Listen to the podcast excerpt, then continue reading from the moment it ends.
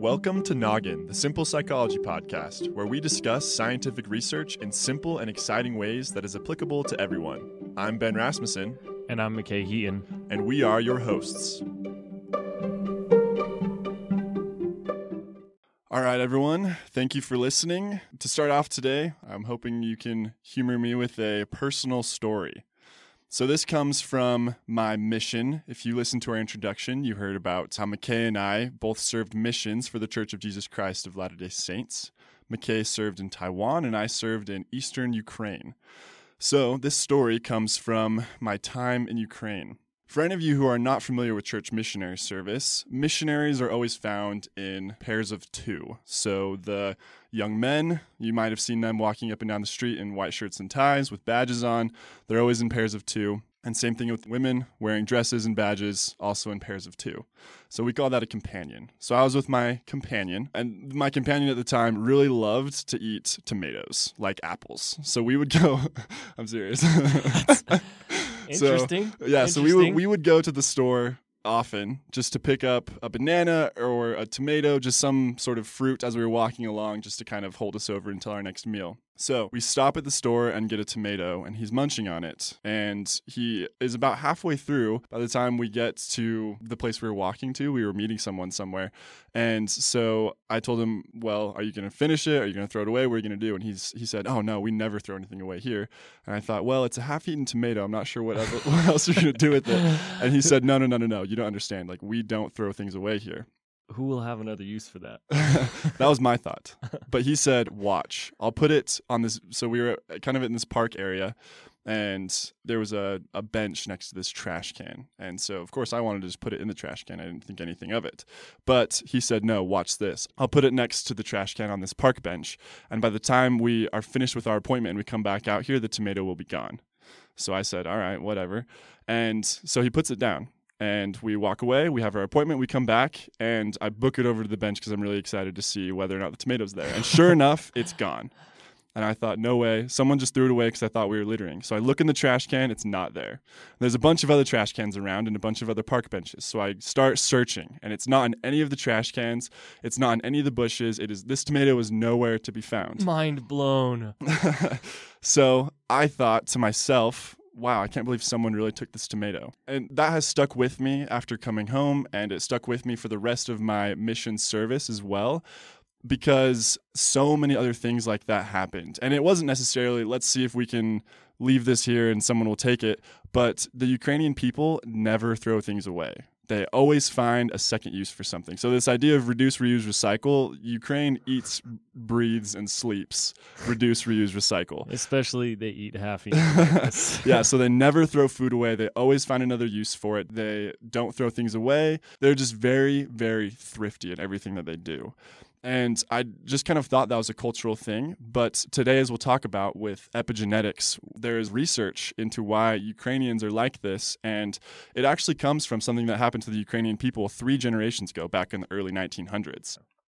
So Ben mentioned epigenetics. Some of you may know what that means, others may not know what that means. We want to define it. So it's the study of the changes in organisms caused by modification of gene expression rather than alteration of the genetic code itself. Epigenetics is often referred to as cellular memory of human experiences. So, for a long time, scientists thought that the only way to change people or to change organisms was by changing the genetic code. Like, if you imagine the code of a computer, it was by changing the zeros and ones. They thought that was the only way to do it change the one to a zero or the zero to a one. However, current research, you know, that goes back not too far, maybe, you know, 20, 30 years, has found that you can actually keep the same code of genes, but you can turn genes on and off.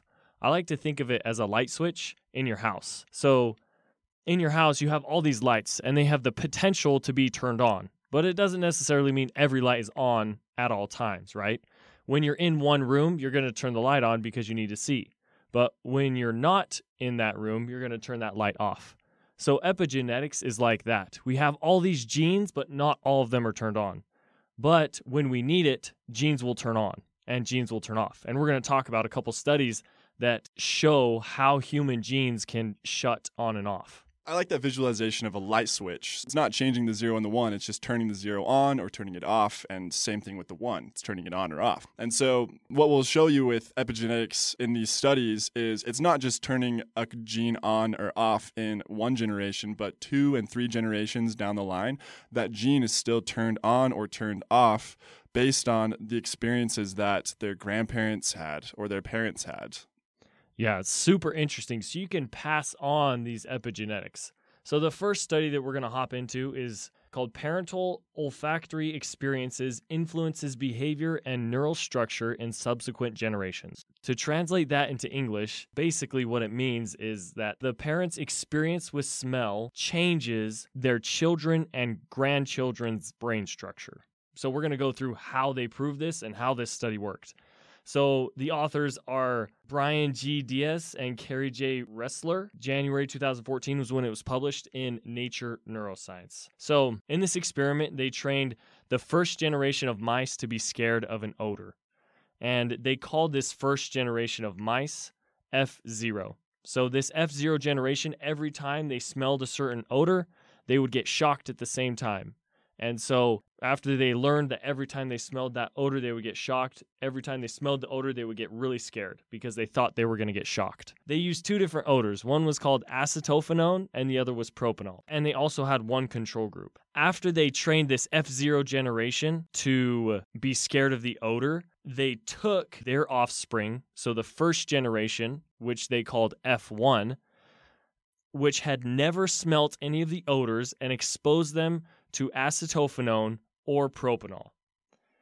So, what they observed was pretty amazing. So, those mice whose parents were trained to be afraid of acetophenone and smelled acetophenone showed significantly more fear towards the smell. Crazy, right? So, they had Yeah, never wow. smelled it before, ever. And they were never trained or shocked when they smelled it. But because their parents had, their parents passed down that turned on gene. Wow, they were afraid of something they had never smelled. Yeah, they were like automatically afraid. That's mind blowing. Very mind blowing. So they were also more adverse to the smell as well. They would avoid it more than a control group. So the same goes for the propanol group. But if you took that F1 generation and then you exposed them to a smell that they had never smelled before, but their parents were not trained to fear, they had no reaction to it, no significant reaction. So that way they showed that it wasn't just a stinky smell, it was the smell itself was- that had been paired with their parents. Exactly. So it was that Wow. smell that had been paired with their parents that they passed on the fear. So this is crazy. They also looked at the brains of this F1 generation of mice, and those who were trained to fear acetophenone had significantly more neurons dedicated to smelling that specific smell than the other groups. So the F1 generation rat brains actually changed because of their parents' experience with that smell. Wow, there you go. There's the the light switch is being passed on. Exactly. So they're keeping that light switch on because their parents' genes and their parents' bodies are thinking, like, oh, I need to give this to my kids because they're going to experience it as well, Mhm. Which is absolutely crazy. So this study is really huge. I just highlighted one part and I'll go through the other parts really quick. They did the same experiment with rats, but they did it with noises instead of with smells. So they played a tone and then paired it with a shock. And then when the F1 generation heard the tone, they were afraid of it, even though they had never heard it before. They also did it with IVF, and it worked in the, in the second generation as well, in the F1 generation. So it's the genes literally being passed on. And they also found that there was a gene in my sperm that changed significantly when compared to a control. So this gene is called the OLFR151 or OLFR151. Anyways, it's just a gene. Rolls right off the tongue. right, Olfer. Um, it's just a gene, and they found that it was significantly less methylated than a control gene. So all this is saying is like they found the mechanism by which epigenetics in this case worked. It was methylation of a gene. I think it's really cool that they were able to find the biological changes that happened. Because with epigenetics, when I first heard about it, I thought, well, of course, if a grandparent experienced something, they're going to pass on that story to their kids, and then they'll pass that story on to their kids as well. And so maybe it's just a behavioral thing rather than a biological thing. But that's really fascinating that they found the genes that changed in the sperm, and they found the differences in the brain that were a result of epigenetics. Yeah. When I first heard about this, absolutely blew my mind. I could not believe that this was happening. That happens a lot on this show. That's right. So, uh, a question that I thought maybe our listeners might have is Does that mean if my parents had crappy lives, then I'm doomed? You know, the generation after World War II, are they doomed to have stressed out lives because of what their parents experienced? That's a fair question, yeah. For me, when when I'm thinking about it, no, it doesn't. It, it means that you've been affected by what has happened to your parents, but that doesn't determine everything about you, because you can retrain your brain and your body to not be afraid of your acetophenone through a lot of different methods, like cognitive behavioral therapy or medication or lifestyle changes. So those things can help us retrain our brain and our body to turn off the light switch, if that makes sense. Yeah, yeah, that makes a lot of sense. And I there's I think there's a lot of areas that this applies to. I a couple that I can think of off the top of my head are there's certain races or types of people um, of different heritage who are more or less susceptible to alcoholism, for example. So that's something that doesn't necessarily have to define your life. There's behavioral changes that you can make. You can live your life in a different way based on the diseases or habits that you're susceptible to because of the genes, choices, experiences, traumas of your ancestors, of your parents, your grandparents, and so forth. Exactly. And what I love is that that gives a ton of hope for your future generations as well. If if you're someone who wants to have kids, if you make good lifestyle decisions now, that's literally going to affect two, three, four generations down the line. It li- it literally will because you are passing on those genes that were altered by epigenetics. Our next study we, want to talk about is called Living in Survival Mode Intergenerational Transmission of Trauma from the Holodomor Genocide of 1932 to 1933 in Ukraine. This is a study by Brent Bezo and Stefania Maggi. Um, it came out in 2015 in the Journal of Social Science and Medicine.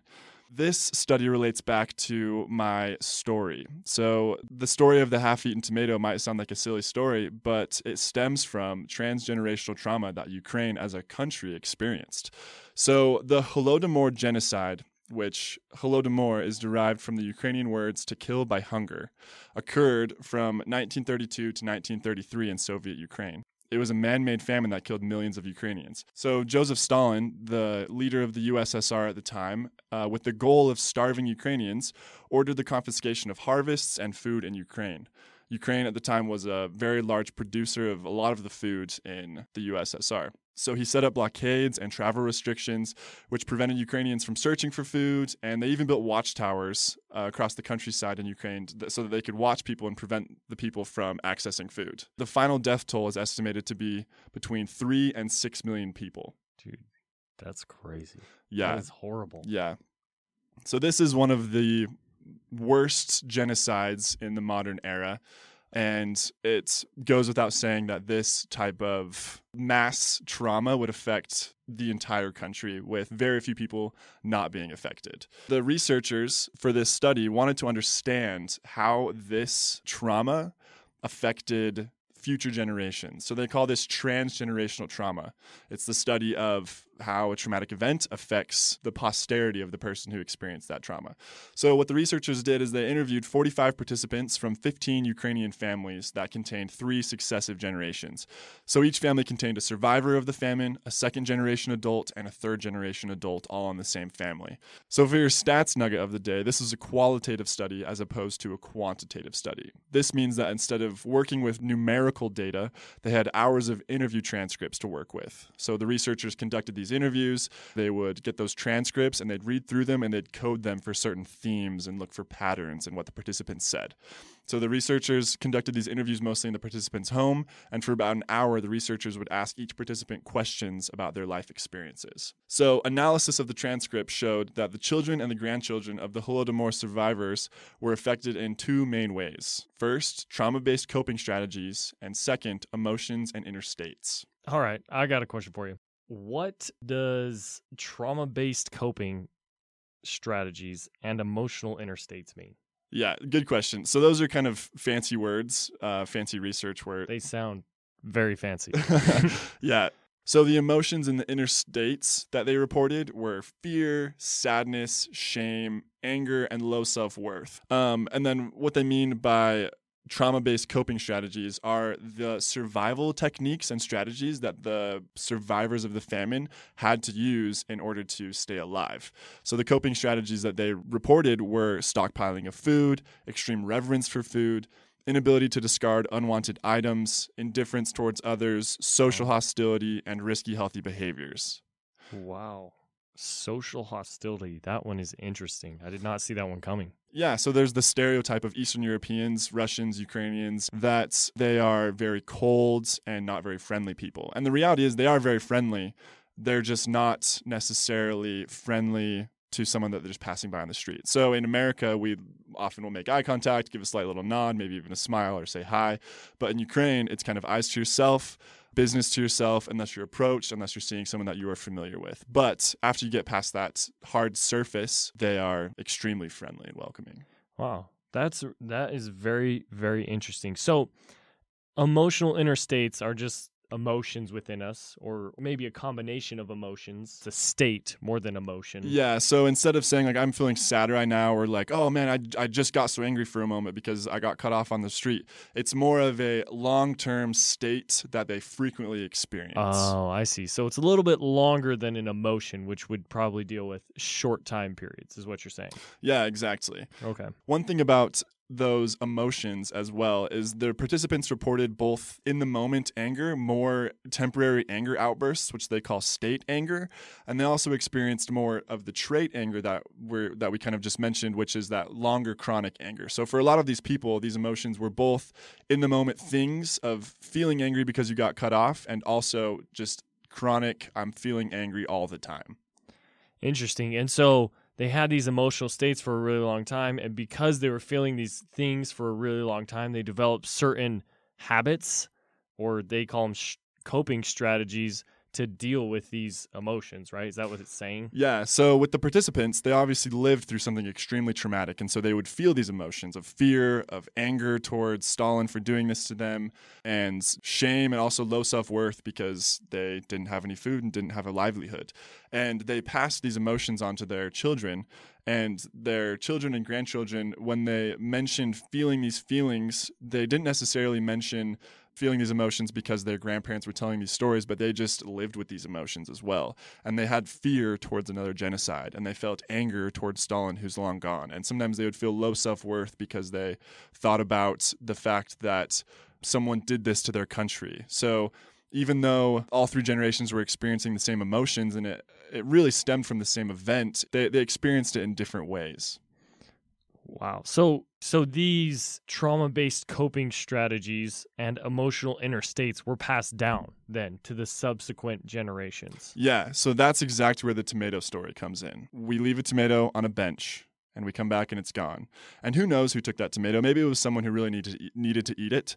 Maybe it was someone who didn't necessarily need to grab it, but they grabbed it and thought, "Man, I need to find a use for this tomato."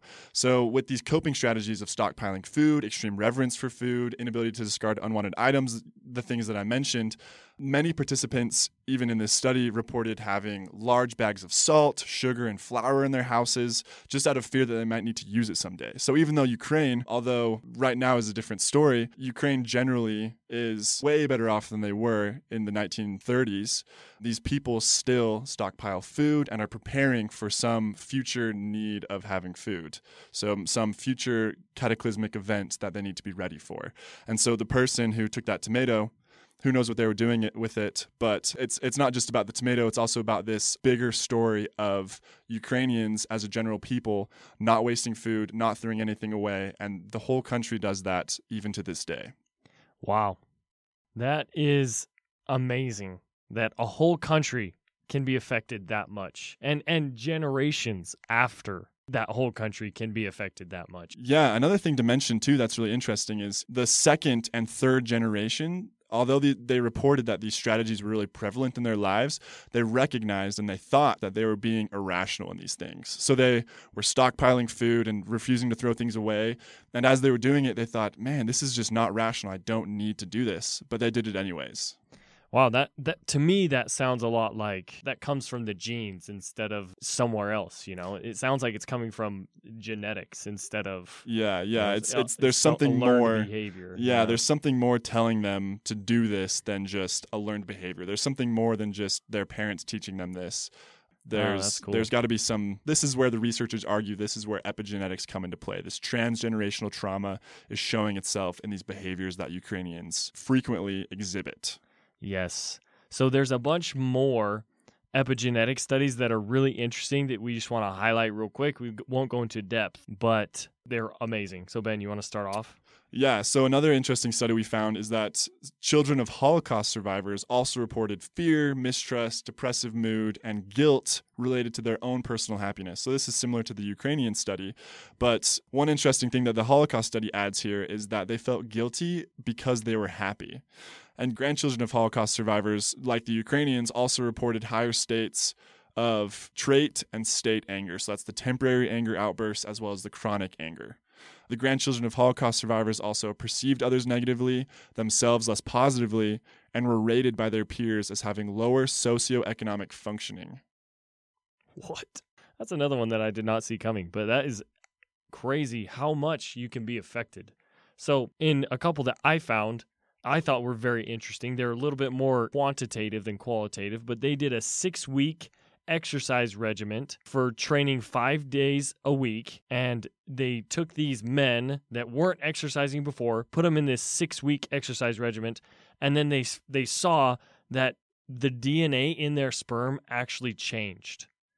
So Wow. and what was crazy, so after that 6 weeks their their sperm changed. They had the subject stop exercising cold turkey right after their 6 weeks were up, and then they analyzed their sperm again weeks later, and some of it had reverted back to the original non-exercising state. Wow, so when a switch flips on, it can also flip back off. Yes, it wasn't all of it. So some of the sperm actually continued to keep the changes that it made. Other parts of it just flipped right back. So they dangled the light switch right in the middle. Yeah. So it, it was one of those, you know, like dimming lights. It was halfway dim. okay, yeah, there you go. but I thought that was super interesting because that was that's very quick. That's not like 40 years. It's it's 6 weeks and it's 6 weeks of exercise. So another one that I found that I just I loved was high fat diets as compared to just a normal healthy control diet of father mice before their children were conceived led to changes in the child like obesity, insulin resistance, adipose content increasing, etc., etc. So all of those, you know, negative effects for eating only donuts for Uh-huh. every meal. Basically, that's a mice equivalent of eating donuts for every meal, right? So these fathers, if they ate unhealthily six weeks prior to their conception of their children, it led to poorer health in the child, which was crazy. Yeah, wow. I know. So it's like, oh man, now I really got to eat healthy, you know? so they did more groups and they had exercise training and diet training in different groups of fathers before the conception. And it reverted some of those negative effects from the high fat diet in the children. So the children didn't experience as poor of health if the fathers started this exercise training or diet training before they were conceived. Wow. So once again, that's another example that even if bad things do happen, you can kind of flip those switches back off. Exactly. Exactly. So so you can you can go back the other way by making, you know, healthier choices. Yeah. So A lot of what we have discussed today involves some serious trauma on a large scale. However, like these other studies show with eating and with exercising, the choices we make and our individual experiences shape who we are and who our children will be. So, whether this is eating or our sleeping habits or how we treat others, future generations will be shaped by our behavior today. Another big takeaway I had for myself is it's important to have compassion, not only for those who have experienced personal trauma, but also the descendants of those who have endured traumatic events such as war, famine, slavery, abuse, or any other form of trauma, because not only are they psychologically impacted by those experiences, but their bodies respond differently to their environment because of it. So it's just important to keep those things in mind because we never know, not only do we not know what that person has been through individually, but we don't know what types of diseases or mental illnesses or experiences that person is susceptible to just because of what happens to their parents or grandparents or great grandparents. So, when in doubt, just have compassion for others. That was my thought. Yeah, one thing that I took away after reading these epigenetic studies was that for those of you whose parents have had negative experiences, or those people who have mental illness in their family, or those people who have cardiovascular disease in their family, there's hope for you because you can make healthy choices and that's going to change you, but it's also going to change the generation after you and the second generation after you because your decisions will literally change those mental illness genes or those cardiovascular genes or those genes that were affected by a huge famine or those genes that were affected by a war that your parents were in. So there's hope for you. And I would encourage you guys to start now looking for those lifestyle changes, cognitive behavioral therapy, medication, whatever you guys need to do to fight against those those epigenetics that you don't want that are coming down, to fight against them and, and to hold them off and to change you and coming generations. Yeah, we are so much more than just our genes. You have been listening to Noggin, the Simple Psychology Podcast. Thank you for listening to our show. We really appreciate it. We have shared with you only two articles of the thousands that have been published on this subject. Though we wish we could go more in depth, we hope you've enjoyed our introduction and interpretation of this topic. We don't claim to know everything, but we have shared with you our takeaways from reading the research. I'm McKay. And I'm Ben. And we hope you have a great rest of your day.